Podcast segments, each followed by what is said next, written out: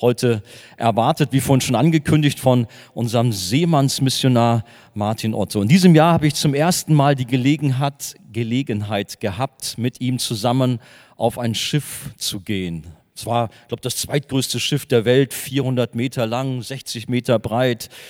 100 Meter hoch, nee, so lang nicht, aber nein. Es war ein großes Ding, 20.000 Container, glaube ich, passten darauf. Ich fühlte mich schon ganz schön, ja, ganz klein bei so einem riesen Pott. Und war mal interessant, mal so ein bisschen reinzuschnuppern. Aber das war nur einmal, was ich da erlebt habe. Er ist, weiß nicht, jeden Tag vielleicht nicht, aber schon relativ häufig in der Woche vielleicht, aber das wirst du uns gleich erzählen. Begrüßt mit mir Seemannsmissionar Martin Otto, heute zu Gast in der Arche. Herzlich willkommen.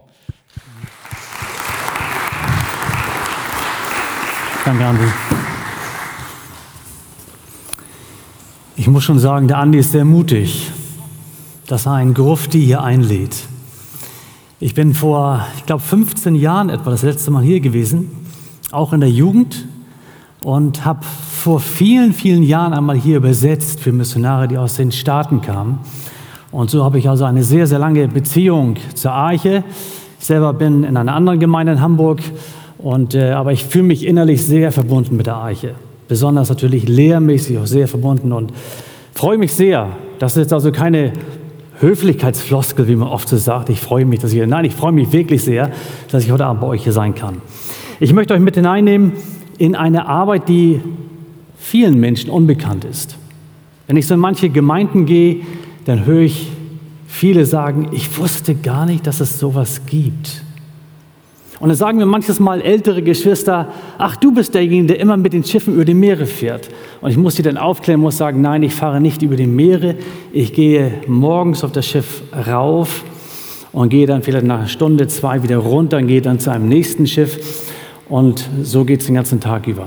Also ich bin zwar auch schon mitgefahren mit Schiffen, aber das ist äh, eher die Ausnahme einmal auch unfreiwillig, als ein Rumäne mir sagte, kannst du mir was von Jesus sagen? Ich sage natürlich, herzlich gerne. Und ich sah Tränen seine Augen runterlaufen und ich war begeistert, innerlich bewegt, wollte diesem Rumänen, ein Koch, was von Jesus sagen. Plötzlich geht die Tür auf der anderen Seite auf und jemand sagte, der Lotse ist an Bord, das Schiff hat gerade abgelegt. Und ich dachte, das ist ja interessant. Wo werde ich denn jetzt wieder aussteigen? Na gut, wir sind auf der Elbe dann mit dem Lotsen ausgestiegen. Das war eine ganz abenteuerliche Geschichte. Aber darüber möchte ich eigentlich heute Abend nicht sprechen. Ich habe euch heute Abend einige Bilder mitgebracht, damit ihr auch ganz praktisch sehen könnt, äh, wie das dann so aussieht, wenn wir auf diese Schiffe gehen. Ich bin vom Beruf Schifffahrtskaufmann, habe dort einige Zeit gearbeitet und bin dann ausgestiegen, weil es zu vielen Unregelmäßigkeiten kam, unter anderem Scheckfälschung. Und das konnte ich als Christ natürlich nicht mitmachen. Und dann bin ich kurz nach England gegangen, habe dort in einer Mission gearbeitet und in England habe ich den Ruf bekommen, äh, Martin, warum gehst du eigentlich nicht auf die Schiffe, auf denen du beruflich schon zu tun hattest? Und das war so ein Gedanke, aber dieser Gedanke ließ mich nicht mehr los und fesselte mich und ich betete weiter, ging dann auf eine Bibelschule in die Schweiz, habe dann drei Jahre dort die Bibelschule genossen und dort kamen Missionare immer wieder auf die Bibelschule und berichteten von allen möglichen Staaten und ich dachte, ach, jetzt gehst du nach Brasilien oder gehst in die Türkei, jetzt du da. Und jedes Mal, wenn ich so dachte, du gehst dort oder dort, dann war eine feine Stimme in meinem Herzen, du weißt, wohin du gehst. Du gehst zu den Seeleuten nach Hamburg. Ich sagte, danke, Herr, gut. Und dann 1987 war es endlich soweit. Ihr seht also schon ein paar Jahre zurück. 33 Jahre her, da habe ich dann mit meiner Frau diese Arbeit begonnen. Wir haben ganz einfach begonnen mit einer kleinen Tragetasche voller Flyers, sagt man heute, man sagt da nicht mehr Traktate, voller Flyer und Neuen Testamenten, Bibeln und waren fasziniert, wie viele Seeleute von Jesus wissen wollten. Das hatte ich früher in Deutschland nicht gesehen, nicht erfahren. Überhaupt erfahre ich das auch jetzt noch nicht, wenn ich jetzt in meine Nachbarschaft schaue, da ist keiner, der sagt, ach, hast du eine Bibel für mich? Wäre ja interessant, mal eine Bibel zu lesen. Da ist eher ein mildes Lächeln, lass ihn mal. Und dort auf den Schiffen ist das ganz normal. Auch letzte Woche wieder. Ich komme aufs Schiff, die erste Frage, hast du eine Bibel für mich? Die erste Frage. Und das hat mich fasziniert. Und diesem Hunger, dem wollen wir begegnen. Und deswegen haben wir ganz viel Literatur mit dabei, Bücher, Bibeln, Bibelfernkurse. Wir lehren die Seeleute also über Bibelfernkurse. Warum Bibelfernkurse? Weil Seeleute haben nicht die Chance, wie ihr, jeden Sonntag in eine Gemeinde zu gehen oder freitagsabend zur Jugend zu gehen und dort von Jesus zu hören, weiter zu wachsen im Glauben. Sie fahren von, von Hafen zu Hafen. Sie haben einen Neunmonatsvertrag, in der Regel zwei Monate Urlaub und dann wieder neun Monate.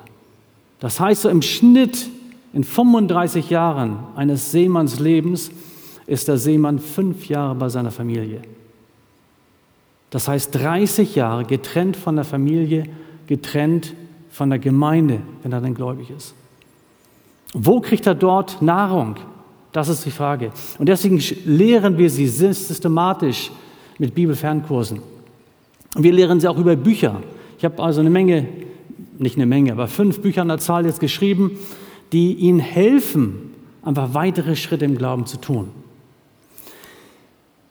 Ich denke mal, äh, so viel vorweg, das Seemannsleben, das kann sich der eine oder andere vorstellen, auch jetzt in der Corona-Zeit, ist kein Abenteuerleben. Warum nicht? Weil allein schon die Trennungszeit mit der Familie, mit Freunden, ist es sehr einsam. Dann kommt die harte Arbeit dazu. Sie arbeiten nicht wie wir in Deutschland fünf Tage die Woche, manche vielleicht noch einen sechsten Tag. Sie arbeiten immer sieben Tage die Woche. Und auf Kreuzfahrtschiffen ist es normal, zwischen 10 und 12, manches Mal bis zu 16 Stunden am Tag zu arbeiten und das neun Monate ohne einen freien Tag. Könnt ihr euch vorstellen, was für ein Druck, was für ein Stress das ist? Wer von euch hat schon mal vier Wochen gearbeitet am Stück ohne einen freien Tag? Darf ich mal die Hand sehen? Oh, ich sehe keine Hand. Ist das wirklich? Nur vier Wochen und das sind neun Monate. Und jetzt in der Corona-Zeit sind 150.000 Seeleute auf den Schiffen die teilweise nicht nach Hause können, weil sie nicht nach Hause dürfen. Es gibt keine Flüge. Oder die Staaten lassen sie gar nicht rein. Riesige Probleme. Die ersten Seeleute haben angefangen, Selbstmord zu machen. Hungerstreiks auf Schiffen. Eine ganz große, schwierige Situation. Aber Gott ist nicht am Schlafen. Gott ist lebendig. Er ist gegenwärtig. Und er nutzt auch diese Corona-Zeit. Und gerade jetzt in dieser Corona-Zeit habe ich ein Buch Seeleuten weitergeschickt The Seafarer's Mind. Das ist im Januar erschienen und ich habe dieses, dieses Buch bewusst geschrieben, um Seeleuten zu helfen in ihrem Denken. Allein diese Woche haben 500 Seeleute dieses Buch bestellt. Und ich kann das als PDF problemlos an ihre E-Mail schicken. Als Messenger-Anhang. Und sie fangen an zu lesen und lesen plötzlich von den Zeugnissen anderer Seeleute, wie Jesus ihr Leben verändert hat. Das ist nur eine Möglichkeit, die wir haben. Im Übrigen, ich habe viele Bücher mitgebracht. Hinten sind nachher auf dem Tisch die Bücher verfügbar. Die könnt ihr euch gerne mitnehmen. Leider nur in Englisch. Ich habe nur eins in Deutsch da. Aber ich denke, das ist für die Jugend kein Problem heutzutage. Ihr seid alle fit im Englischen, denke ich mal. Gut, ähm, ganz kurz. Wie begegnen wir denn den Seeleuten? Ich kann doch nicht wie hier einfach reinkommen und das Mikrofon, das Headset mir aufsetzen, sagen so, Leute, setzt euch alle hin, jetzt fangen an zu predigen. Nein, so einfach geht das auch nicht. Äh, das sind verschiedene Nationalitäten.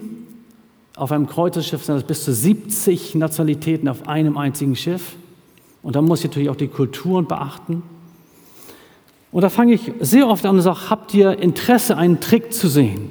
Und Seeleute sind manchmal wie kleine Kinder. Und sie lächeln mich an und sagen, sehr gerne. Einen Trick wollen wir immer gerne sehen. In Englisch nennt sie das Gospel Magic. Hat aber nichts mit Magie zu tun. Das ist nur ein Trick. Und ich möchte euch ganz kurz einmal zeigen, ich habe dann so ein Buch dabei, könnt ihr das alle sehen, das heißt Holy Bible. Und ich fragte die Leute, habt ihr die Bibel schon mal gelesen? Ja, natürlich haben wir sie gesehen wenigstens. Ob wir sie gelesen haben, ist eine andere Sache, aber wir haben sie gesehen. Jeder weiß, die Bibel existiert. Und vielleicht haben manche Seeleute die Bibel im Schrank oder auf dem Bücherregal stehen, vielleicht auch in der Kabine. Und ich sage dann meistens, wenn ihr die Bibel habt und sie nicht lest, dann ist das wie ein leeres Buch. Kann das jeder sehen? Und ein leeres Buch ist sehr, sehr langweilig. Das ist genauso, wenn du vor dem Frühstückstisch oder Abendessen sitzt, der Tisch ist voll, vielleicht sogar ein gutes Steak auf dem Teller und du isst nichts, der Magen bleibt leer. Und der leere Zustand ist immer ein sehr unbefriedigender Zustand. Und der Mensch fängt oft dann an zu fragen, wenn er merkt, meine Seele, mein Herz ist leer. Ich brauche etwas. Und so sind auch viele Seeleute, die fragen mich nach einer Bibel, weil sie merken, da ist eine Leere, ein Vakuum. Und dann gebe ich ihnen die Bibel, sie fangen an zu lesen. Was denkt ihr, was passiert, wenn sie anfangen zu lesen? Darf ich euch das zeigen? Alle Mann, bitte die Augen auf. Das Buch ist nicht mehr leer. Da passiert etwas. Und die Seeleute sind überrascht, dass da wirklich eine Botschaft drin ist. Das ist ja kein leeres Buch, die Bibel. Das ist faszinierend. Und sie kriegen immer mehr Appetit, mehr die Bibel zu lesen. Und wenn sie dann anfangen, täglich die Bibel zu lesen, dann merken sie, da ist noch mehr drin. Da ist wirklich Farbe. Ihr Leben wird bereichert. Und sie sind fasziniert. Und ich sage den Seeleuten, seht ihr, ihr könnt alle erleben, wie Jesus euer Leben verändert, wenn ihr dieses Buch ernst nehmt. Jetzt ist eure Entscheidung, was wollt ihr tun? Lesen oder nicht lesen? Und sofort sind wir im Gespräch. Und dann sagt der eine, ich möchte lesen. Ja gut, hier ist auch ein Bibelfernkurs dabei. Und dann fangen sie an, die Bibel zu studieren. Schicken mir die ersten Testbögen ein. In den letzten sechs Wochen habe ich allein 270 Anfragen für Bibelkurse gehabt. Ich habe nie so viele Anfragen für Bücher und Bibelkurse in der Corona-Zeit. Und ich merke, dass Gott diese Corona-Zeit benutzt, damit Menschen zu ihm kommen. Gerade in der letzten Woche haben mir Seeleute geschrieben, jetzt endlich habe ich Zeit, ein Buch, die Bibel zu lesen, weil wir haben keine Arbeit mehr auf dem Schiff. Von Manila 20 Schiffe, die ankern. Und die Seeleute können nicht nach Hause. Bahamas oder vor Florida. Überall Kreuzerschiffe. Gucken wir uns in der rein. Tausende von Seeleuten. Sie warten und warten, bis sie nach Hause dürfen. Gut, aber ich habe euch versprochen, ein paar Bilder zu sehen. Ich habe ein paar Bilder mitgebracht. Ich werde einfach mal durchstarten. Das hier ist die Norwegian Jade, ein Schiff, auf dem wir mehrere Male waren, meine Frau und ich. Und wir haben hier dort auch die äh, Fellowship, wie man in Englisch sagt, be besucht die Gemeinde an Bord. Es gibt also überall Schiffsgemeinden, nicht überall, aber wir versuchen, dass es überall Schiffsgemeinden gibt. Wenn nicht, versuchen wir sie zu starten, die Seeleute zu ermutigen. Und auf diesem Schiff, ihr seht schon, die sind ganz bunt gemischt. Ich sehe Leute aus Simbabwe, aus Indien, aus den Philippinen, aus äh, Südafrika sind da welche dabei. Ähm, auf diesen Schiffen, auch in den Gemeinden, haben sie ganz viele Probleme weil sie unterliegen einem ganz schweren Druck. Wisst ihr, wann sie sich zum Gottesdienst treffen? Meistens abends um zehn, halb elf oder elf. Und nächsten Morgen um sechs beginnt oft der Tag wieder. Und das ist gar nicht einfach, nach so einem harten, langen Tag noch wirklich fit zu sein. Und dann erzählen sie uns von ihren Problemen. Ich sage heute, derjenige, der eine Kreuzfahrt macht, der soll sie nur dann machen, wenn er sie für dich nutzt, um Evangelium weiterzugeben. Wir sind da natürlich nicht nur auf Kreuzschiffen unterwegs, auch auf Frachtschiffen. Das hier ist ein Schiff, was gerade Schrott lädt und diesen Schrott in ein anderes Land bringt. Damit wird also auch Geld verdient mit Schrott. Ja, das ist ganz interessant. Und auf diesem Schiff traf ich den Kapitän im Bild und äh, ich ging in seine Kabine. Das mache ich sehr gerne, weil der Kapitän oft sehr einsam ist. Er ist ja der Boss, er ist der Chef. Und viele Seeleute haben so Respekt und trauen sich nicht, dem Kapitän zu begegnen. Aber ich bin ja quasi eine neutrale Person. Ich gehe zum Kapitän und sage, hallo Captain, wie geht's? Hast du viel Arbeit? Kann ich dir irgendwie behilflich sein? Kann ich für dich telefonieren? Und nicht selten sagte, ja, ich brauche die, die, und die äh, Kontakte in Hamburg, ich brauche den Makler hier, ich brauche dies und jenes. Und, und dieser Kapitän sagte, ich habe so viele E-Mails zu schreiben, aber was ist denn dein Anliegen? Er fragte mich. Ich sagte, ich möchte dir eigentlich das Wichtigste im Leben, vom Wichtigsten im Leben erzählen. Und da habe ich es etwa 20 Minuten Evangelium erklärt. Und das sagt er, vielen, vielen Dank. Du hast mir in 20 Minuten das Wichtigste in meinem Leben mitgeteilt. Und dann ging ich nochmal in der nächsten Woche auf dieses Schiff. Und der Kapitän hatte gerade eine Sitzung mit allen Schiffsangehörigen, Deckoffizieren, Maschinenleuten und so weiter. Und ich entschuldigte mich, tut mir leid, dass ich hier gerade diese Sitzung störe. Sagt, nein, nein, komm mal rein, du kannst gerade anfangen, den Seeleuten das zu erzählen, was dir auf dem Herzen liegt. Die Costa Mediterranea, ein großes Kreuzschiff, wo meine Frau und ich einige Male drauf waren. Der Staff Captain, es gibt also zwei Kapitäne oft, einer, der die Hauptverantwortung hat und zweiter, der für die Mannschaft verantwortlich ist, war uns sehr wohlgesonnen und hat uns jedes Mal herzlich willkommen geheißen. Wir haben dann auf diesem Schiff einen großen Literaturtisch und da haben wir alles Mögliche dabei. Bibeln, Bücher, Flyer, Äh, auch so große 100-Dollar-Scheine, das ist immer so ganz attraktiv, wo hinten so ein kleines Traktat praktisch noch abgebildet ist.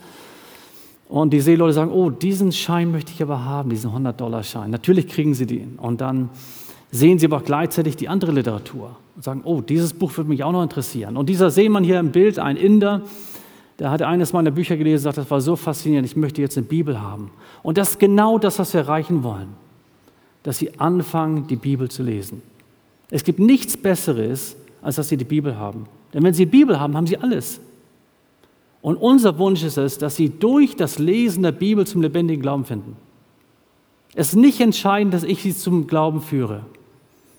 Denn wenn ich sie aufrufe, nun entscheide ich doch für Jesus, dann tun sie das in ihrer Kultur oft, um mir zu gefallen. Und dann weiß ich nicht, was ist denn da drinnen passiert. Und von daher sind wir sehr vorsichtig mit sogenannten Aufrufen. Und wir sagen ihnen lieber, studiert nochmal einen weiteren Bibelfernkurs.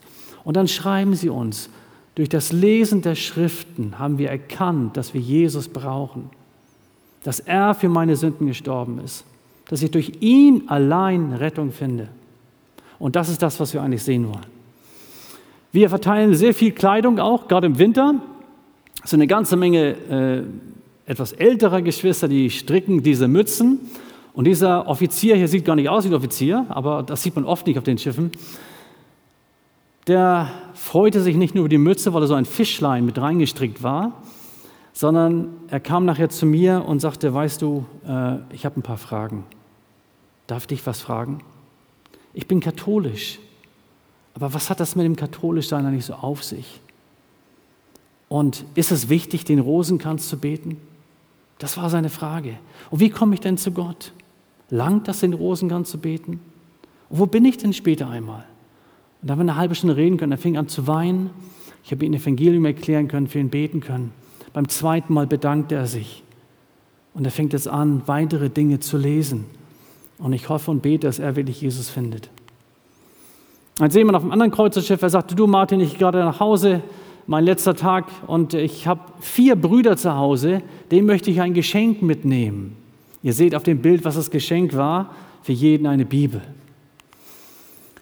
Dieses Schiff, ein ganz spezielles, eine sogenannte Luxusjacht, die Lady Mura. Dieses Schiff gehörte damals, als sie zum ersten Mal, war übrigens bei Blumenfass in Hamburg gebaut, dem Berater vom König in Saudi-Arabien. Was denkt ihr wohl, wie einfach man auf dieses Schiff raufkommt? Gar nicht. Ganz klar. Die Leute auf dem Schiff sagten, das ist ein Geheimschiff, weil der Eigner, der verdient mit dem Schiff kein Geld, weil er keine Ladung hat und verdient auch kein Geld, weil er keine Passagiere hat. Dieses Schiff ist nur da, um zu zeigen, hier bin ich der große Scheich oder wer auch immer. Reine Repräsentation. Da werden Hunderte von Millionen ausgegeben. Und ich ging als Heck des Schiffes und wurde abgewiesen. Und dann haben wir gebetet in unserer Gemeinde. Und beim zweiten Mal ging ich wieder ans Heck des Schiffes. Und da war ein zweiter Offizier da. Interessanterweise natürlich wie Gott das so macht, ein gläubiger zweiter Offizier, sagte, komm rein, nahm mich so ganz sanft, so heimlich in eine Ecke und zeigte mir das Schiff und sagte, du kannst hier und da Literatur lassen. Und über ihn bekam ich dann Kontakte zu den Seeleuten und es entstand ein Bibelstudium und zwei Filipinos kamen zum lebendigen Glauben an Jesus. Das ist immer wieder ein Wunder, auf so ein Schiff zu kommen. Das Schiff kam dann wieder nach einigen Jahren und diese Seeleute hier, die wurden in ein Hotel verfrachtet und ich durfte jeden Freitag für sechs Monate ihnen die Bibel lehren.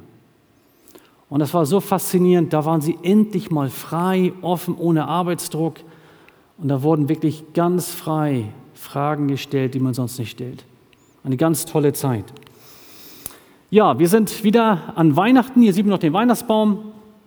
Ähm, und äh, der Inder hier im Bild, der kommt auf uns zu und sagt, ich leite eine Bibelgruppe auf dem Schiff. Aber wir haben ein Problem, wir haben keine Bibeln. Und das erlebe ich immer wieder. Seeleute gehen aufs Schiff, werden oft in einer großen Hektik angerufen, komm schnell zum Flughafen, dein Ticket ist bereit und dein Pass, alles ist da, wir brauchen nicht dringend. Und die Seeleute gehen aufs Schiff und haben ihre Bibel vergessen einzustecken. Und dann haben wir ihm eine ganze Tragetasche voller Bücher und Bibeln mitgegeben und die Freude war natürlich riesengroß. Meine Frau, Frau, ist übrigens hier dabei, mit so zwei Kärtchen das Evangelium zu erklären. Auch das hier ist eine kleine Gospel Magic, ja, eine Gospel Illustration. Und das ist eine tolle Sache. Nicht direkt, sondern indirekt das Evangelium mitzugeben.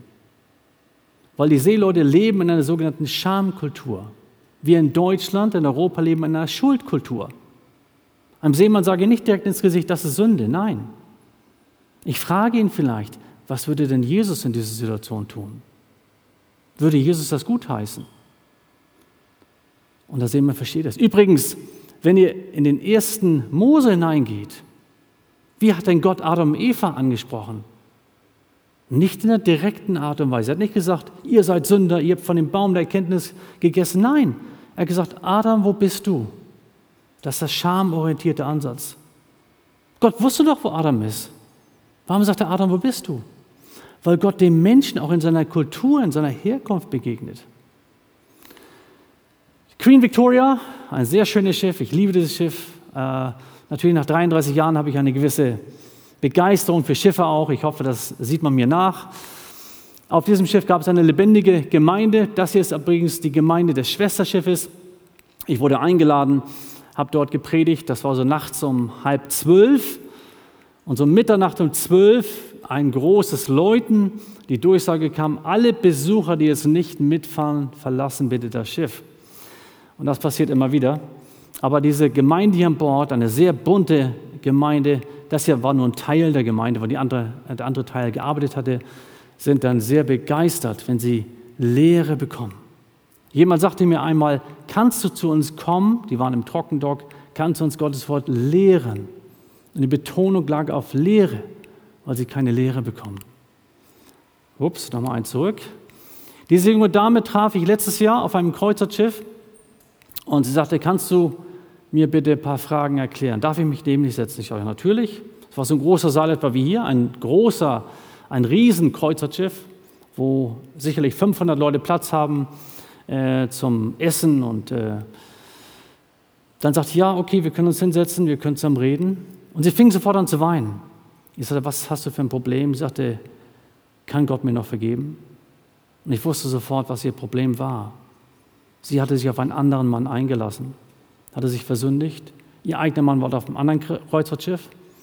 Und dann haben wir so eine halbe Stunde gesprochen, die Bibel aufgeschlagen. Und ich habe ihr erklärt, es gibt nur einen Weg. Und das ist, indem der Mann erzählst, was du getan hast, indem du Buße tust, zu Jesus kommst und Jesus wird dir weiterhelfen, wenn du wahrhaft Buße tust. Das hat sie getan. Und ihr Mann hat dann so reagiert. Als er davon hörte, sagte er, wenn Gott mir vergeben hat durch Jesus, wie sollte ich dir nicht vergeben? Ich liebe dich mehr als jemals zuvor. Und sie war fasziniert, sie konnte kaum glauben, was sie da hört. Und sie ist jetzt ein ganz lebendiges Zeugnis. Sie hat übrigens ihr Lebenszeugnis dann aufgeschrieben hat dann wirklich Buße getan, hat eine Bibelgruppe der Frauen angefangen auf dem Schiff, hat aber gesagt, auf, aufgrund der vielen Versuchungen ähm, fahre ich nicht mehr mit dem Schiff mit. Und äh, das ist sicherlich auch sehr weise für viele, denn viele Christen ähm, kommen in so starke Versuchungen, dass sie Schiffbruch leiden im Glauben. Deswegen habe ich dieses Buch zum Beispiel geschrieben, Help, How Can I Overcome Temptation? Auch das ist hinten am Buchtisch erhältlich. Gut, ich gehe mal schnell durch, dass die Zeit uns nicht zu sehr davon rennt. Ein einsamer Seemann, ich kriege einen Anruf von ihm, kannst du kommen, ich bin so einsam. Das war seine Frage. Kam an Bord, er fing an zu weinen, sagte, ich halte diese Einsamkeit nicht mehr aus. Monate und Monate von Familie, Frau und Kindern getrennt, von Gemeinde getrennt. Und dann habe ich für ihn gebetet, mit ihm geredet, ihm Literatur mitgegeben und er war wirklich ermutigt. Ein Kapitän, der sagt, gib mir alles, das waren so seine Worte. Gib mir alles. Und dann alle Bücher, die wir geschrieben haben, ihm gegeben und er war glücklich. Und ja, ist oft so ganz spontan, manches Mal auch sehr herzlich unter Seeleuten. Die Freedom of the Seas, einer der ersten Kreuzerschiffe, die meine Frau und ich äh, vor vielen, vielen Jahren besuchten. Ein Schiff, was sehr luxuriös ist. Das hier ist eines der vielen Decks. Also wenn ihr mal eine Kreuzfahrt machen wollt, herzlich gerne. Aber wie gesagt, nehmt Literatur mit. Fragt mich, ich habe viel Literatur für euch, könnt ihr gerne mitnehmen. Ähm, und auf so einem Kreuzschiff traf meine Frau äh, Glenda und ähm, sie kam aus Nepal. Sie war Buddhistin. Und wir haben dann ihr immer wieder von Jesus erzählt. Und dann fuhr sie nach Rotterdam, sie fuhr nach Irland, sie fuhr nach England und überall hat sie in den Häfen von Jesus gehört und hat sich bekehrt. Und mittlerweile ist sie eine sehr aktive Missionarin auf dem Schiff, ist mitverantwortlich, dass die Gemeinde wirklich wächst dort und ist ein ganz starkes Zeugnis. Und wir sind immer wieder glücklich, wenn wir sie wieder treffen dürfen. Sie ist jetzt Sicherheitschefin auf dem Schiff und ja, toll, was Jesus da getan hat. Ja, und jetzt muss ich euch leider schocken mit diesem Bild. Andi, es tut mir leid, du hast dich versehen. Du hast einen katholischen Priester heute Abend eingeladen. Nein, das Bild ist natürlich falsch. Äh, ich wurde eingeladen auf ein Kreuzerschiff und habe mich angemeldet. Und die Schiffsführung hatte gedacht, ich wäre von der katholischen Seemannsmission, was ich natürlich nicht bin. Ich war nie katholisch. Und dann hat sie draufgeschrieben, wir möchten äh, die Schiffsbesatzung einladen, dass ein katholischer Priester, Vater Martin Otto, an Bord kommt. Was hat denn dieses Plakat bewirkt? Es waren viele, viele Katholiken an Bord. Und dadurch, dass sie gedacht haben, der Priester kommt, strömten die alle herzu und haben umso mehr Literatur mitgenommen. Ich dachte, Mensch, Gott ist so clever. Er ist so, ja, er hat so viele Ideen. Ich wäre nicht auf die Idee gekommen. Natürlich wäre es ja auch falsch von mir zu sagen, ich bin katholischer Priester. Bin ich ja gar nicht. Aber ich fand das einfach toll, dass auch so Verwechslungen dazu dienen können, dass Menschen von Jesus erfahren. Hier noch ein Bild, das ist eine ganz typische Schiffsgemeinde. Der Mann links im Bild, ein ganz lieber Freund mittlerweile von mir seit vielen, vielen Jahren, ein Chefingenieur. Er leitet diese Gemeinde. Da sind Inder, Filipinos, Indonesier. Und der Mann rechts im Bild mit der Gitarre ist der Koch, ein Indonesier. Der fragte dann und klopfte an die Tür des Chefingenieurs: Können wir nicht mal wieder das Lied singen, dort am Kreuz von Golgatha? Und das sagte er als Moslem. Ich dachte, wow, ist das nicht toll? Und der Inder ganz hinten im Bild mit dem bunten Hemd, ein Hindu, der sagt, was du mir hier gelehrt hast, das möchte ich meiner Frau, meiner Familie mitnehmen, das möchte ich sie zu Hause auch lehren. Also passiert auch wirklich Multiplikation, das freut uns. Was wir übrigens auch tun, ist, dass wir nicht nur Schiffe besuchen, sondern sie auch einladen zu uns nach Hause. Und das ist immer wieder eine tolle Möglichkeit in einer privaten Atmosphäre, wo sie frei sind, über Dinge zu reden, wie sie auf dem Schiff vielleicht nicht reden würden. Und dann hat meine Frau sein schönes Essen für sie bereitet und wir haben viel Spaß zusammen. Als die Kinder klein waren, haben wir viel zusammen gespielt und zum Ende noch ein Bibelstudium gehabt, für sie gebetet und sie ging weiter glücklich ihres Weges.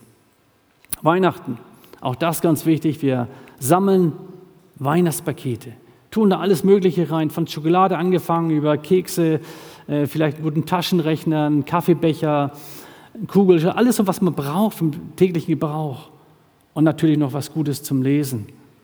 Und diese Pakete werden aus der Hand gerissen. Und ich habe oft die Möglichkeit, wirklich die Weihnachtsbotschaft klar zu sagen. Was mich am meisten freut oder was mich sehr freut, ist, dass wir die Möglichkeit haben, Menschen zu erreichen, die wir eigentlich nie erreichen könnten. Ich spreche von den sogenannten Unerreichten. Das hier ist ein Malediver. Wenn ihr jetzt als Archevolk in die Malediven reisen würdet, würdet da Feuer verteilen, Bibeln, würden sofort Polizisten kommen, euch festnehmen, ins Gefängnis schmeißen und irgendwann werdet ihr vielleicht nach ein paar Wochen wieder zu Hause.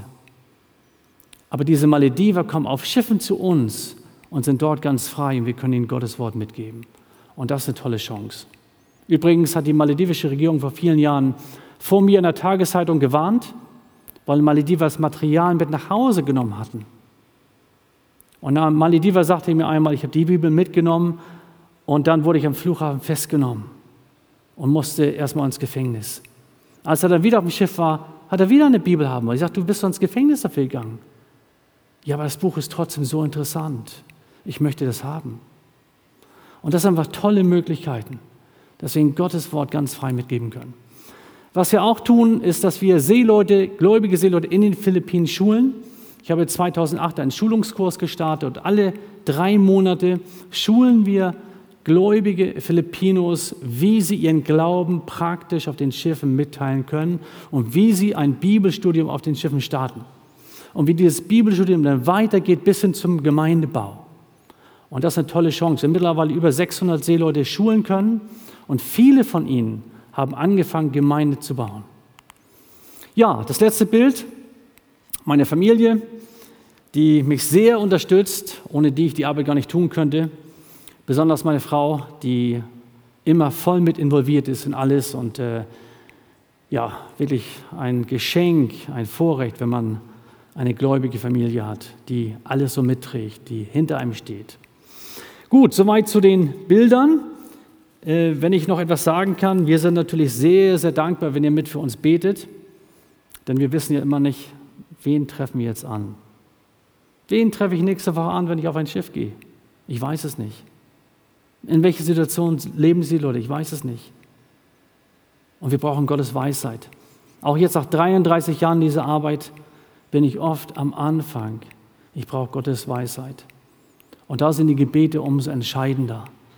Und wir sind euch unwahrscheinlich dankbar, wenn ihr mit dafür betet. Ich habe übrigens auch hinten einige Flyer noch liegen, also einige Gebetsinfos. Auch die können gerne mitgenommen werden.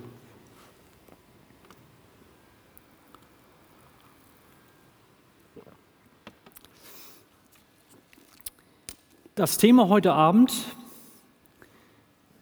ist vielleicht für die einen oder anderen überraschend gewesen. Vielleicht ist das sogar für den einen oder anderen schockierend gewesen. Dieses Wort allein zu hören, Gottes Furcht. Vielleicht ist der eine oder andere gar nicht gekommen heute Abend. Das kann auch sein.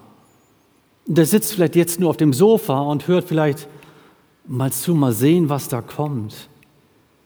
Das hört sich ja zuerst einmal ganz komisch an, oder? Wer will denn was mit Furcht zu tun haben? Gottes Furcht. Ich kann euch zum Anfang schon mal gleich sagen, und das werdet ihr am Ende der Predigt auch selber erkennen, es hat ja nichts mit Angst zu tun. Bei der Gottesfurcht geht es nicht darum, dass wir Angst vor Gott haben. Ich möchte einmal eine kleine Erklärung lesen. Im Übrigen ist es interessant, dass im Internet, junge Leute, aber auch wir etwas Älteren schauen ja sehr vieles ins Internet, wird dieses Wort Gottesfurcht etwa 300 Mal erwähnt.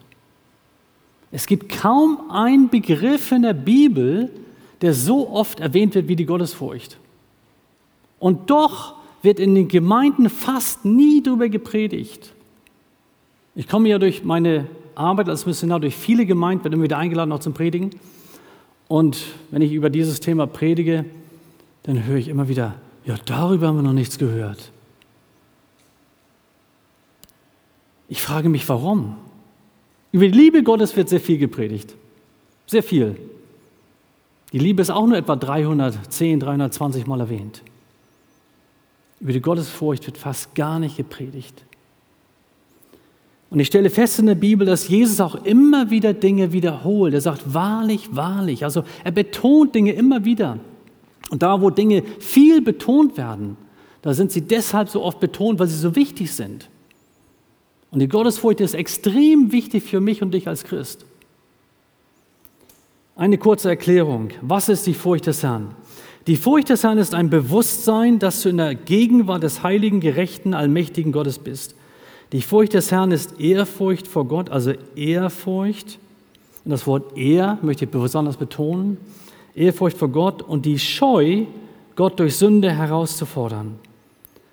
Eine biblische Erklärung von mir wäre Psalm 63,7.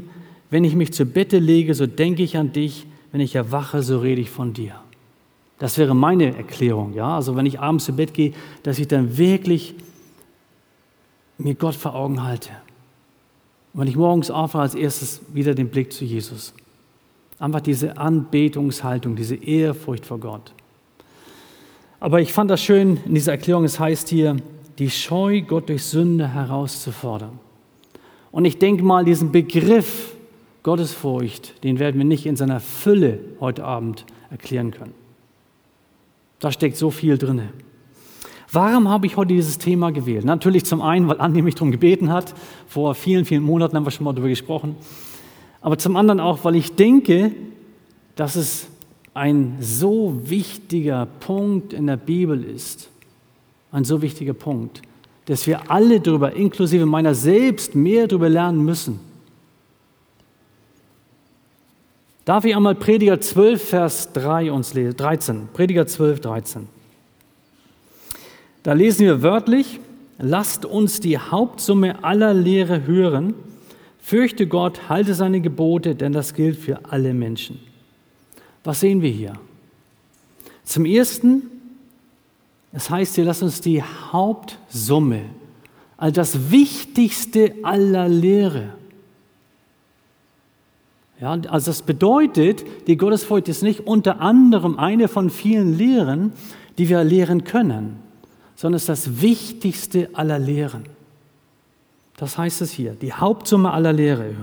Fürchte Gott und halte seine Gebote. Was sind seine Gebote? Liebe Gott und liebe den Menschen. Also eigentlich haben wir hier einen Dreiklang. Fürchte Gott, liebe Gott, liebe den Menschen, liebe den Nächsten. Das ist die Hauptsumme aller Lehre. Und wir könnten eigentlich aufhören mit diesen drei Lehren. Weil wenn wir diese drei Lehren befolgen würden, gottesfürchtig leben, Gott lieben und den Nächsten lieben, dann wären wir vollkommene Christen. Aber natürlich sind wir nicht vollkommen. Wir sind Sünder aus Gnade gerettet. Aber unter diesem Dreiklang Fürchte Gott, liebe Gott, liebe den Menschen, kommen alle anderen Lehren. Und keine der anderen Lehren, werden wir später noch sehen, steht über diesen Dreiklang. Das ist ganz entscheidend. Warum ist das so wichtig, möchte ich immer wieder fragen heute Abend. Warum? Nicht, weil Andi und ich uns das ausgedacht haben, sondern weil die Bibel es durch die Vielfalt der Erwähnung uns schon mal zeigt, durch die 300 Male, wo immer wieder erwähnt wird, fürchte Gott, fürchte Gott, auch die verschiedenen Propheten, durch die Apostel, durch wen auch immer. Aber ich glaube, das Entscheidende für mich ist das, dass es Jesus so wichtig war, Gott zu fürchten. Warum gerade Jesus? Er ist der Sohn Gottes. Er ist Gott selber. Warum musste er denn Gott fürchten? Wir lesen Jesaja 11, die Verse 2 bis 3. Auf ihm, und mit ihm wird eben Jesus angesprochen, auf ihm wird ruhen der Geist des Herrn, der Geist der Weisheit, des Verstandes, der Geist des Rates und der Stärke, der Geist der Erkenntnis und der Furcht des Herrn. Also auf Jesus ruht der Geist der Furcht des Herrn. Soweit, so gut. Wir haben sicherlich über die anderen Dinge schon oft gehört über den Geist der Weisheit, des Verstandes, über den Geist des Rates, der Stärke, den Geist der Erkenntnis, der scheinbar sehr wichtig ist unter uns. Viele wollen immer mehr erkennen, ist ja auch wichtig. Aber hier steht, der Geist der Furcht des Herrn ruht auf Jesus. Und jetzt kommt eigentlich ein noch dramatischerer Einschnitt. Vers 3 heißt es hier, und Jesu Wohlgefallen, also sein Wohlgefallen steht wörtlich, mit sein ist aber Jesus gemeint. Und Jesu Wohlgefallen wird die Furcht des Herrn sein. Punkt. Fällt euch irgendetwas auf an diesem Punkt? Im Anfang ist mir eigentlich nur das aufgefallen. Toll. Jesus wählt die Furcht des Herrn. Er ist ein Vorbild für mich. Das heißt, wir sollen Jesus folgen. Was Jesus gefällt, soll uns auch gefallen. Wir folgen Jesus nach, nicht er uns. Johannes 12, wo Jesus ist, da soll auch sein Diener sein. Und hier heißt es, Jesu Wohlgefallen ist die Furcht des Herrn. Aber was noch viel interessanter ist, dass Jesus all die anderen Dinge gar nicht erwähnt. Ist euch das aufgefallen? Er erwähnt nicht mehr den Geist der Stärke den Geist der Erkenntnis. Er erwähnt nur die Furcht des Herrn. Und das fand ich schon krass, dass Jesus das so stark raushebt, dass es ihm so wichtig ist, dass er explizit nur die Furcht des Herrn erwähnt. Wie gesagt, wir alle würden wahrscheinlich übereinstimmen, wir folgen Jesus, oder? Und das ist Jesu Credo. Mein Wunsch ist es, mein Wohlgefallen ist es, Gott zu fürchten. Und Jesus ist mein Führer. Er ist mein Lehrer. Er ist mein Beispiel. Er ist mein Retter. Ihm folge ich. Was er sagt, was ihm wichtig ist, soll auch mir wichtig sein. Ist dir die Furcht des Herrn wichtig?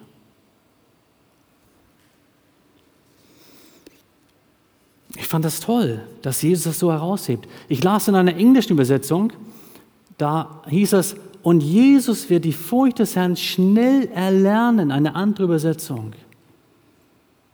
Das war ihm ganz besonders wichtig. Im Johannes 17 lesen wir, dass Jesus den Vater verherrlicht. Warum konnte er ihn verherrlichen? Weil er Gott wirklich als Gott angebetet hat, gefürchtet hat, geehrt hat.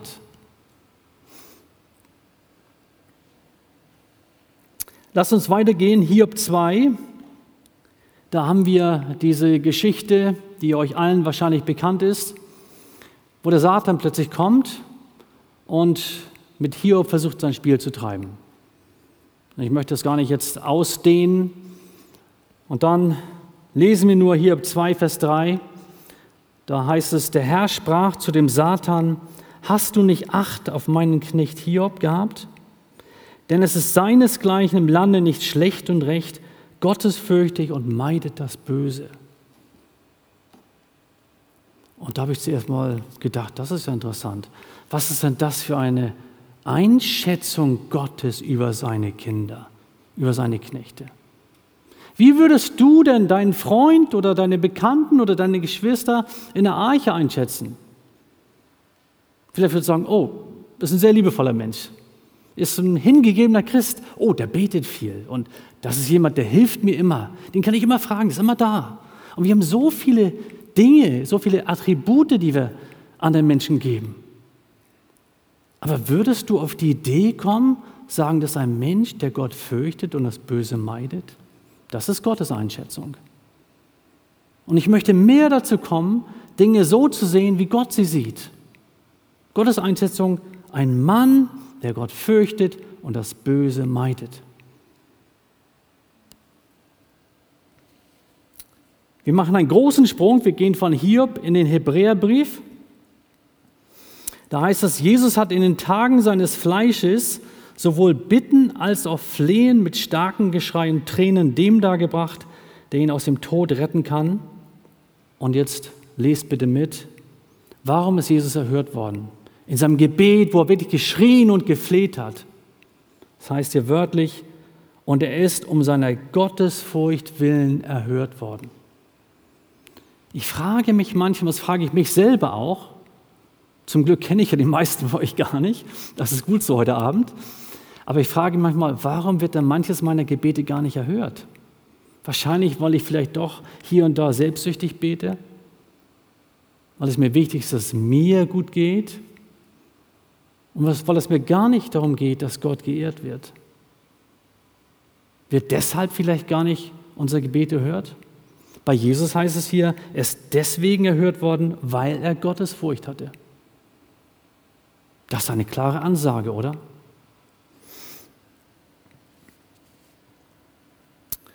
Liebe Freunde, ich bin überzeugt heute Abend, dass allein das, was wir jetzt gehört haben, das waren nur wenige Punkte, wir haben noch einige weitere wichtige Punkte, die würden ausreichen, uns zu zeigen, wie wichtig es ist, in der Gottesfurcht zu leben. Aber ich möchte ein wenig weitergehen in Sprüche. Der gute Salomo ist ja ein sehr weiser Mann. Da heißt es hier, Sprüche 23, 17, ähm, dein Herz folge nicht den Sündern, sondern sei täglich in der Furcht des Herrn. Und damit wird die Furcht des Herrn etwas für mich sehr Praktisches. Salomo sagt, täglich soll ich damit leben. Das ist also nicht etwas, was uns heute Abend auf dem Samstag beschäftigt, was uns vielleicht noch mal morgen beschäftigt. Vielleicht hört der eine andere noch mal den Livestream.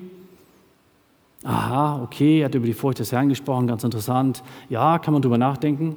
Nein, hier heißt es täglich. Täglich sollen wir in der Furcht Gottes leben. Das hat was mit dir und mir zu tun.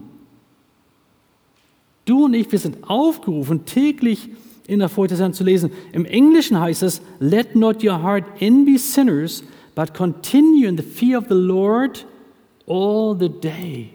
Also fahre fort, in der Furcht des Herrn den ganzen Tag zu leben. Fahre fort, mach weiter. Das ist etwas sehr Praktisches. Und die Furcht des Herrn ist nicht für Profis, ist nicht für Christian Wegert oder für den Andi oder die Leute immer hier vorne stehen. Die Furcht des Herrn ist für dich und für mich. Wir sind alle aufgerufen, dem Beispiel Jesu zu folgen, sein Wohlgefallen, Gott zu fürchten. Also, wie lautet der Dreiklang nochmal? Könnt ihr mir alle folgen? Fürchte Gott, liebe Gott, liebe den Nächsten. Und darunter kommen die anderen Lehren. Ein zweiter Punkt, was bewirkt eigentlich die Herrn? Wenn ich anfange, da drinnen zu leben, was bewirkt sie? Ich lese uns einmal 1. Petrus 1, die Verse 17 bis 19. Und da ihr den Vater anruft, der ohne ansehende Person einen jeden richtet nach seinem Werk, so führt euer Leben in Gottesfurcht, solange ihr hier in der Fremde weilt. Denn ihr wisst, dass ihr nicht mit vergänglichem Silber oder Gold erlöst seid von eurem nichtigen Wandel nach der Federweise, sondern mit dem teuren Blut Christi. Also, wenn ich eine Gottesfurcht lebe, da habe ich eine natürliche Dankbarkeit auch für Golgatha. Eine natürliche Dankbarkeit, dass Jesus mich errettet hat. In Malachi 3,16, ich habe jetzt auch verschiedene Verse aus dem Alten Testament dabei. Und es ist so oft so, dass Christen nur das Neue Testament lesen, leider. Aber ich möchte euch ermutigen, auch das Alte zu lesen. Und auch Malachi 3,16 hat mich eigentlich fast, ich weiß sagen, aus den Schuhen gelupft. Ja? Also hat mich wirklich fasziniert, weil was da steht, ist eigentlich eine sehr praktische Sache. Malachi 3,16, da steht wörtlich, so redeten die Gottesfürchtigen untereinander. Also wie gesagt, die Gottesfürchtigen, die redeten zusammen. Was passiert jetzt? Der Herr merkte auf, oh, plötzlich hört Gott zu. Wow, das sind Leute, die reden gottesfürchtig miteinander. Was passiert dann? Der Herr merkte auf und hörte es, und es ward vor ihm ein Gedenkbuch geschrieben für die, welche den Herrn fürchten und an seinen Namen denken. Ist nicht spannend? Wir alle kennen das Buch des Lebens, wo jeder wiedergeborene Christ eingetragen ist. Aber ich glaube, dass Gott hier ein zweites Buch noch hat, wo die Namen einschreibt, die Gott fürchten. Vielleicht liege ich auch falsch, vielleicht kommen in das Buch des Lebens zweimal unser Name rein. Ja? Einmal bei der Wiedergeburt und einmal, wenn wir wirklich lernen in der Furcht Gottes. Ich glaube, das spielt keine Rolle jetzt. Aber in jedem Fall sagt uns Malachi hier, dass Gott so sehr präsent ist. Und jetzt möchte ich einmal sagen, Gottes Furcht bewirkt Anerkennung für dich. Wir Menschen sind so viel auf Anerkennung aus. Jeder von uns, und ich glaube, es ist nicht übertrieben zu sagen, jeder, möchte Anerkennung haben. Für sein Sein, für sein Tun. Hier haben wir Anerkennung. Gott erkennt uns an in höchstem Maße, dass er sogar ein Buch holt, unseren Namen einschreibt. Die Frage ist, wo suchen wir Anerkennung? Gottesfurcht bewirkt Anerkennung bei Gott. Und ich möchte lernen, wirklich meinen Fokus auf Jesus zu richten, bei Gott anerkannt zu sein. Und wenn wir das sind, dann ist es nicht mehr so entscheidend, wenn von Menschen nicht unbedingt überall angenommen sind. Dann können wir damit leben. Was bewirkt Gottesfurcht noch? Und jetzt möchte ich noch einmal praktischer werden. Denn viele fragen mal, ja, was, was ist das denn eigentlich genau? Was ist denn das genau? Was kann ich damit morgen im Alltag anfangen? Morgen ist der Sonntag, übermorgen, Montag im Alltag, ja. Wie kann ich damit praktisch umgehen? Jetzt hast du den ganzen Abend von Gottes erzählt, aber wie, wie, wie läuft das? Das soll doch nicht nur ein Begriff sein, ein theoretischer Begriff. Natürlich weiß ich, Jesus ist mein Vorbild, ihm gefällt das, wenn wir Gottesfurcht leben und wir haben vieles anderes gehört, aber wie geht das praktisch?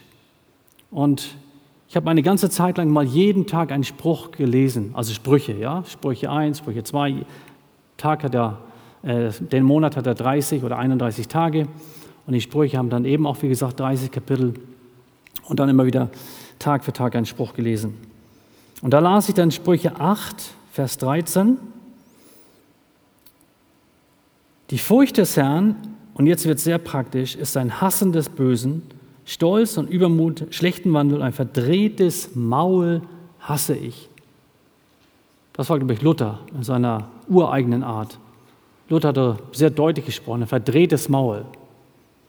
Oder ich könnte auch sagen, Luther hätte wahrscheinlich gesagt, euer bescheuertes Reden, das gefällt mir nicht. Das wäre Luther, ja. Elberfeld hat es vielleicht etwas netter ausgedrückt, aber in der Sache ist das Gleiche. Es heißt hier, die Furcht des Herrn ist ein Hassen des Bösen.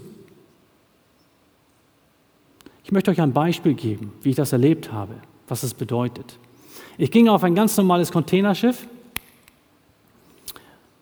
und ging rein in den Mannschaftsraum und keiner war da.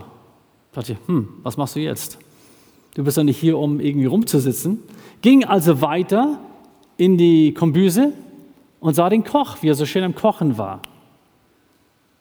Und während ich den Koch am Kochen sah, war da ein riesiges Nacktbild. Eine Frau abgelichtet. Wisst ihr, was da passiert ist? In dem Moment kam mir dieser Vers in den Sinn. Die Furcht des Herrn heißt, das Böse zu hassen. Und ich wusste sofort, was Gott mir sagen wollte. Und ich drehte mich um von dem Bild, ging zurück in diesen Mannschaftsraum. Und während ich zurückging, während mich, während mich umdrehte von der Versuchung und zurückging, kamen mir zwei Filipinos entgegen. Die kamen gerade vom Deck und wollten den ersten Kaffee trinken, morgens um 10. Und ihre erste Frage war, hast du eine Bibel für mich? Ich so, wow, das ist total faszinierend. Wäre ich jetzt bei dieser Frau stehen geblieben und gesagt, oh, ist die hübsch, ist die toll, und meine Gedanken wären losgegangen, wären, ja, hätte ich mich nicht nur versündigt gegenüber Gott und meiner eigenen Frau, sondern hätte wahrscheinlich auch diese zwei Seeleute nicht getroffen, die nach einer Bibel verlangt haben. Und das zeigt es, wie heilig Gott ist mit diesem Thema. Die Furcht des Herrn heißt, das Böse zu hassen. Darf ich euch fragen, was macht ihr im Internet? Wenn irgendwas aufpoppt, ein Bild aufpoppt. Ich habe letztens eine Freundschaftsanfrage gehabt. Ihr seid ja wahrscheinlich auch alle bei Facebook, oder? Ihr kennt das immer, eine Freundschaftsanfrage. Und dann klicke ich zuerst mal rein und gucke, hm, wer ist das denn? Kenne ich die Person? Was hat die Person für Freunde? Will ich mit dieser Person auf Facebook befreundet sein? Und da sah ich auf der Seite dieser Frau ein Nacktbild, habe sofort das Bild geschlossen, habe gesagt, nein. Ich sage Nein zur Freundschaftsanfrage. Das will ich nicht. Das führt mich nirgendwo hin. Und das heißt hier, die Furcht des Herrn heißt, das Böse zu hassen. Wir dürfen Sünde hassen. Wir sollen sie sogar hassen.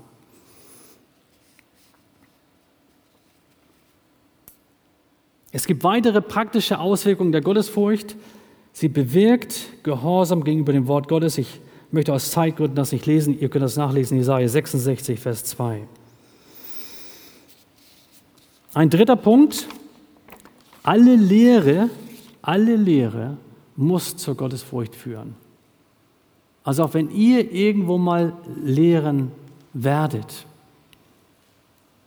ob ihr jetzt unter euch Jugendlichen lehrt, ob ihr in der Schule, in, äh, beim, in der Uni, auf der Arbeit, keine Ahnung, das heißt hier, alle Lehre muss zur Gottesfurcht führen. 1. Timotheus 6, Vers 3. Wenn jemand anders lehrt und nicht bei den heilsamen Worten unseres Herrn Jesus Christus bleibt und bei der Lehre, die der Gottesfurcht gemäß ist, der ist eingebildet und weiß nichts, hat eine krankhafte Neigung zu Streitfragen und Wortgefechten. Also Paulus sagt uns hier sehr deutlich, wenn unsere Lehre nicht dahin zielt, Gott zu ehren und Gott als Ziel zu haben, damit seine Ehre noch größer wird, damit er gesehen wird, dann ist die Lehre Unsinn. Dann können wir sie vergessen. Dann wird die Lehre bewirken, dass wir eingebildet werden. Das heißt ja sogar wörtlich, dass wir krankhafte Neigungen haben werden, dass wir Streitfragen, Wortgefechte haben. Die Lehre muss unbedingt zur Gottesfurcht führen. 1. Timotheus 6,11, strebe aber nach der Gerechtigkeit, strebe nach der Gottesfurcht, dem Glauben, der Liebe, Geduld und Sanftmut. 1. Timotheus 4,8, aber die Gottesfurcht, und das ist auch interessant, die Gottesfurcht, heißt es hier wörtlich, ist für alle, jetzt hört genau zu, für alle Lebensbereiche wichtig. Warum ist das so? Die Gottesfurcht ist für alle Lebensbereiche wichtig. Das heißt, für mein Leben in der Schule, auf der Arbeit, im Studium, für mein Leben in der Familie, für mein Leben in der Gemeinde. Und in dem Moment, wo ich Gott fürchte, wird er mein Charakter auch verändert. Und Jesus wird sich durch meinen Charakter einfach zeigen. Ich habe das einige wenige Male erleben dürfen. Entschuldigt bitte, ich will das nicht mir auf die Schulter klopfen. Mir ist es aber passiert, dass jemand gesagt hat, ich habe gesehen, du bist anders. Obwohl ich nichts gesagt hatte. Und ich habe gemerkt, das hat Jesus getan. Das war ich nicht selber, das hat Jesus gemacht. Vielleicht hat Jesus in dem Moment Gnade gegeben, dass ich gerade gottesfürchtig leben durfte. Aber das passiert dann. Also in diesem Leben, die Gottesfurcht soll unser Leben durchdringen. Und dann heißt es aber weiter, alle Lebensbereiche und weil sie die Verheißung des gegenwärtigen und des zukünftigen Lebens hat. Also wir werden auch später in der Ewigkeit Gott weiter fürchten. Und das ist sehr gut, wenn wir es jetzt hier einüben. Das ist sehr gut. Wir werden in der Ewigkeit nicht prophezeien. Wir werden in der Ewigkeit nicht in Zungen reden. Ich weiß nicht, ob jemand in Zungen redet. Wir werden in der Ewigkeit auch nicht mehr evangelisieren. Das ist dann vorbei. Aber es heißt hier, in der Ewigkeit werden wir Gott anbeten. Gottesfürchtig leben. Psalm 19, Vers 10, die Furcht des Herrn ist rein und bleibt ewig. Deswegen ist es entscheidend, sich auch jetzt schon damit zu beschäftigen, weil das später in der Ewigkeit auch entscheidend sein wird. Ich wollte aber noch mal zu ein paar mehr praktischen Punkten auch kommen. Also der eine praktische Punkt war ja der, dass wir die Sünde hassen. Die Gottesfurcht bedeutet, die Sünde zu hassen. Das zweite ist, dass unser ganzes Leben betrifft. Das dritte aber ist, dass wir durch die Gottesfurcht Gottes Willen in unserem Leben erkennen. Ich weiß, als ich noch Jugendlicher war, da war oft das Thema, was ist denn Gottes Wille für mein Leben? Habt ihr schon mal in der Jugend darüber gesprochen? Wahrscheinlich schon.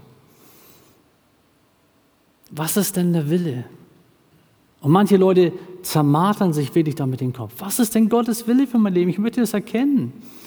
Und ich würde heute sagen, diese Frage ist gar nicht so sehr entscheidend. Fange zuerst einmal an, den bekannten Willen Gottes zu tun. Das, was Gott von, was du weißt, was sein Wille ist. 1. Thessalonicher zum Beispiel heißt es, das ist der Wille Gottes, dass du dankbar bist, dass du fröhlich bist, dass du alle Zeit betest. Das ist der Wille Gottes, sagt Paulus.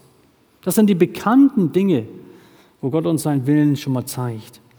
Aber Psalm 25 lesen wir, Psalm 25, 12 und 14. Wer ist der Mann, oder ich könnte dazu fügen jetzt wahrscheinlich auch die Frau, wer ist der Mann, der den Herrn fürchtet? Wer ist das? Gott wird ihn unterweisen in dem Weg, den er wählen soll. Das Geheimnis des Herrn ist für die, die ihn fürchten, und seinen Bund lässt er sie wissen. Wow. Gott lässt sich so sehr runter zu uns, dass er dir und mir, egal wie du dich fühlst, egal was du getan hast in deinem Leben, dass er dir und mir die tiefsten Gottesgeheimnisse mitteilt, wenn du ihn fürchtest. Das lese ich hier. Entweder es wahr oder wir können die Bibel eben aus dem Fenster schmeißen. Und ich glaube, das ist wahr. Gottes Wort ist wahr für alle Ewigkeit. Also ich lese nochmal. Wer ist der Mann, der den Herrn fürchtet? Er wird ihn unterweisen in dem Weg, den er wählen soll. Das Geheimnis des Herrn ist für die, die ihn fürchten und seinen Bund lässt er sie wissen. Interessant, oder? Wir bekommen also den Willen Gottes mitgeteilt, wenn wir in der Furcht Gottes leben. Ich fasse jetzt ein paar Dinge zusammen und werde dann gleich schließen. Was wäre denn die Konsequenz, wenn wir nicht in der Furcht Gottes leben? Es gibt eine Konsequenz und dazu müsste ich einmal Sprüche auflesen, aufschlagen. Vielleicht könnt ihr es auch selber mitlesen.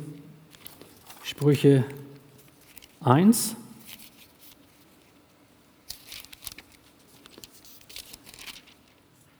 Und zwar in den letzten Versen. Da heißt es, weil sie die Lehre hassten und die Furcht des Herrn nicht haben wollten, meinen Rat verachteten und über all meine Ermahnungen lästerten, so sollen sie essen von der Frucht ihres Wesens, von ihrem Rat satt werden. Was die Unverständigen gelüstet, tötet sie und das Glück der Törichten bringt sie um. Wer aber mir gehorcht, wird sicher bleiben und genug haben und kein Unglück fürchten. Also Gott wird über die Menschen nachher, die die Furcht Gottes ablehnen, über die wird Gott selber anfangen zu lachen. Und er wird sie in ihren eigenen Lüsten dahin gehen lassen. Also es ist eine sehr äh,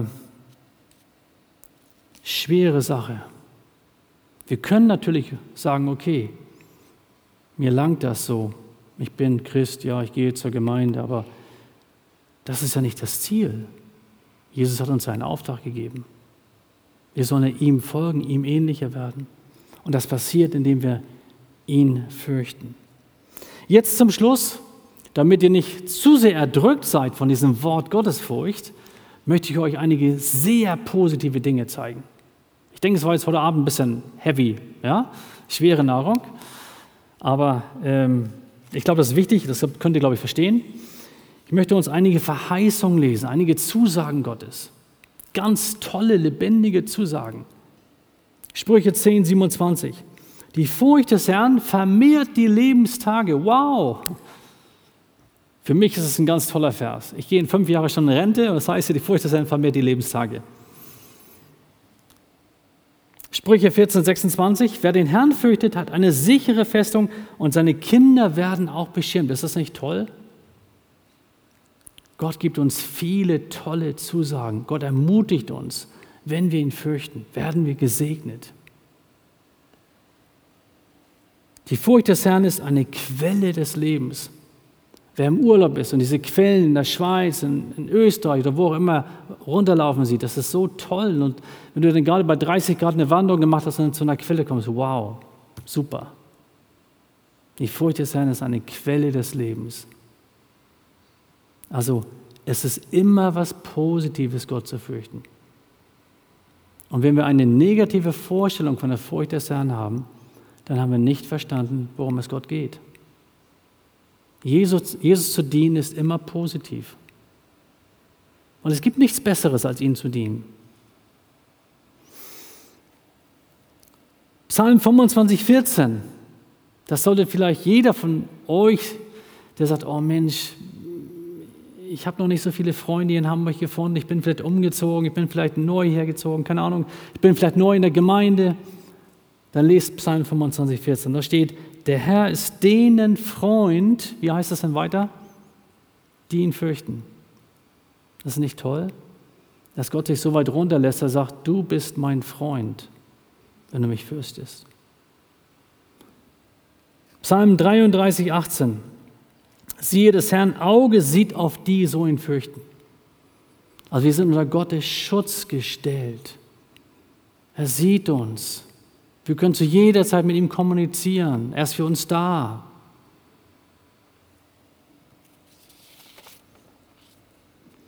Psalm 34, 7. Der Engel des Herrn lagert sich um die her, so ihn fürchten.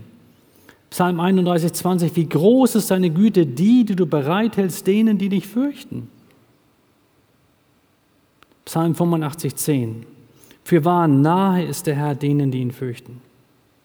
Psalm 103, 13. Wie sich ein Vater über Kinder erbarmt, so erbarmt sich der Herr über die, die ihn fürchten. Wow. Ich habe noch längst nicht alle Zusagen gelesen. Es sind viel mehr positive Dinge. Aber in der Zeit willen kann ich nicht alles lesen jetzt. Die Furcht des Herrn ist etwas total Positives für dein und mein geistliches Leben. Und ich möchte dich bitten, dich herausfordern, dass du dich damit beschäftigst. Es wird dich ganz reich segnen, wird deinem Leben sehr, sehr gut tun. Zum Schluss, wie bekommen wir mehr Gottesfurcht? Durch Gebet, Psalm 86, 11, durch das Hören auf Gott, Sprüche 2 und natürlich auch durch eine Demut, eine gewisse Demut, ganz klar. Ich schließe mit Sprüche 28, 14. Und das ist etwas, was ich eigentlich bei Gott manchmal nicht verstehe. Gott ist so gut zu dir und mir. Er ist so gut. Es heißt hier wörtlich, du bist glücklich, oder ich lese es mal ganz genau, Sprüche 28, 14, glücklich der Mensch, der beständig in der Gottesfurcht bleibt. Glücklich der Mensch, der beständig in der Gottesfurcht bleibt. Und Oswald Chambers hat einmal gesagt, wenn du Gott fürchtest, brauchst du nichts anderes im Leben zu fürchten. Wenn du Gott aber nicht fürchtest, musst du alles andere fürchten. Noch einmal. Wenn du Gott fürchtest, brauchst du nichts anderes im Leben fürchten. Wenn du Gott aber nicht fürchtest, musst du alles andere fürchten. Amen.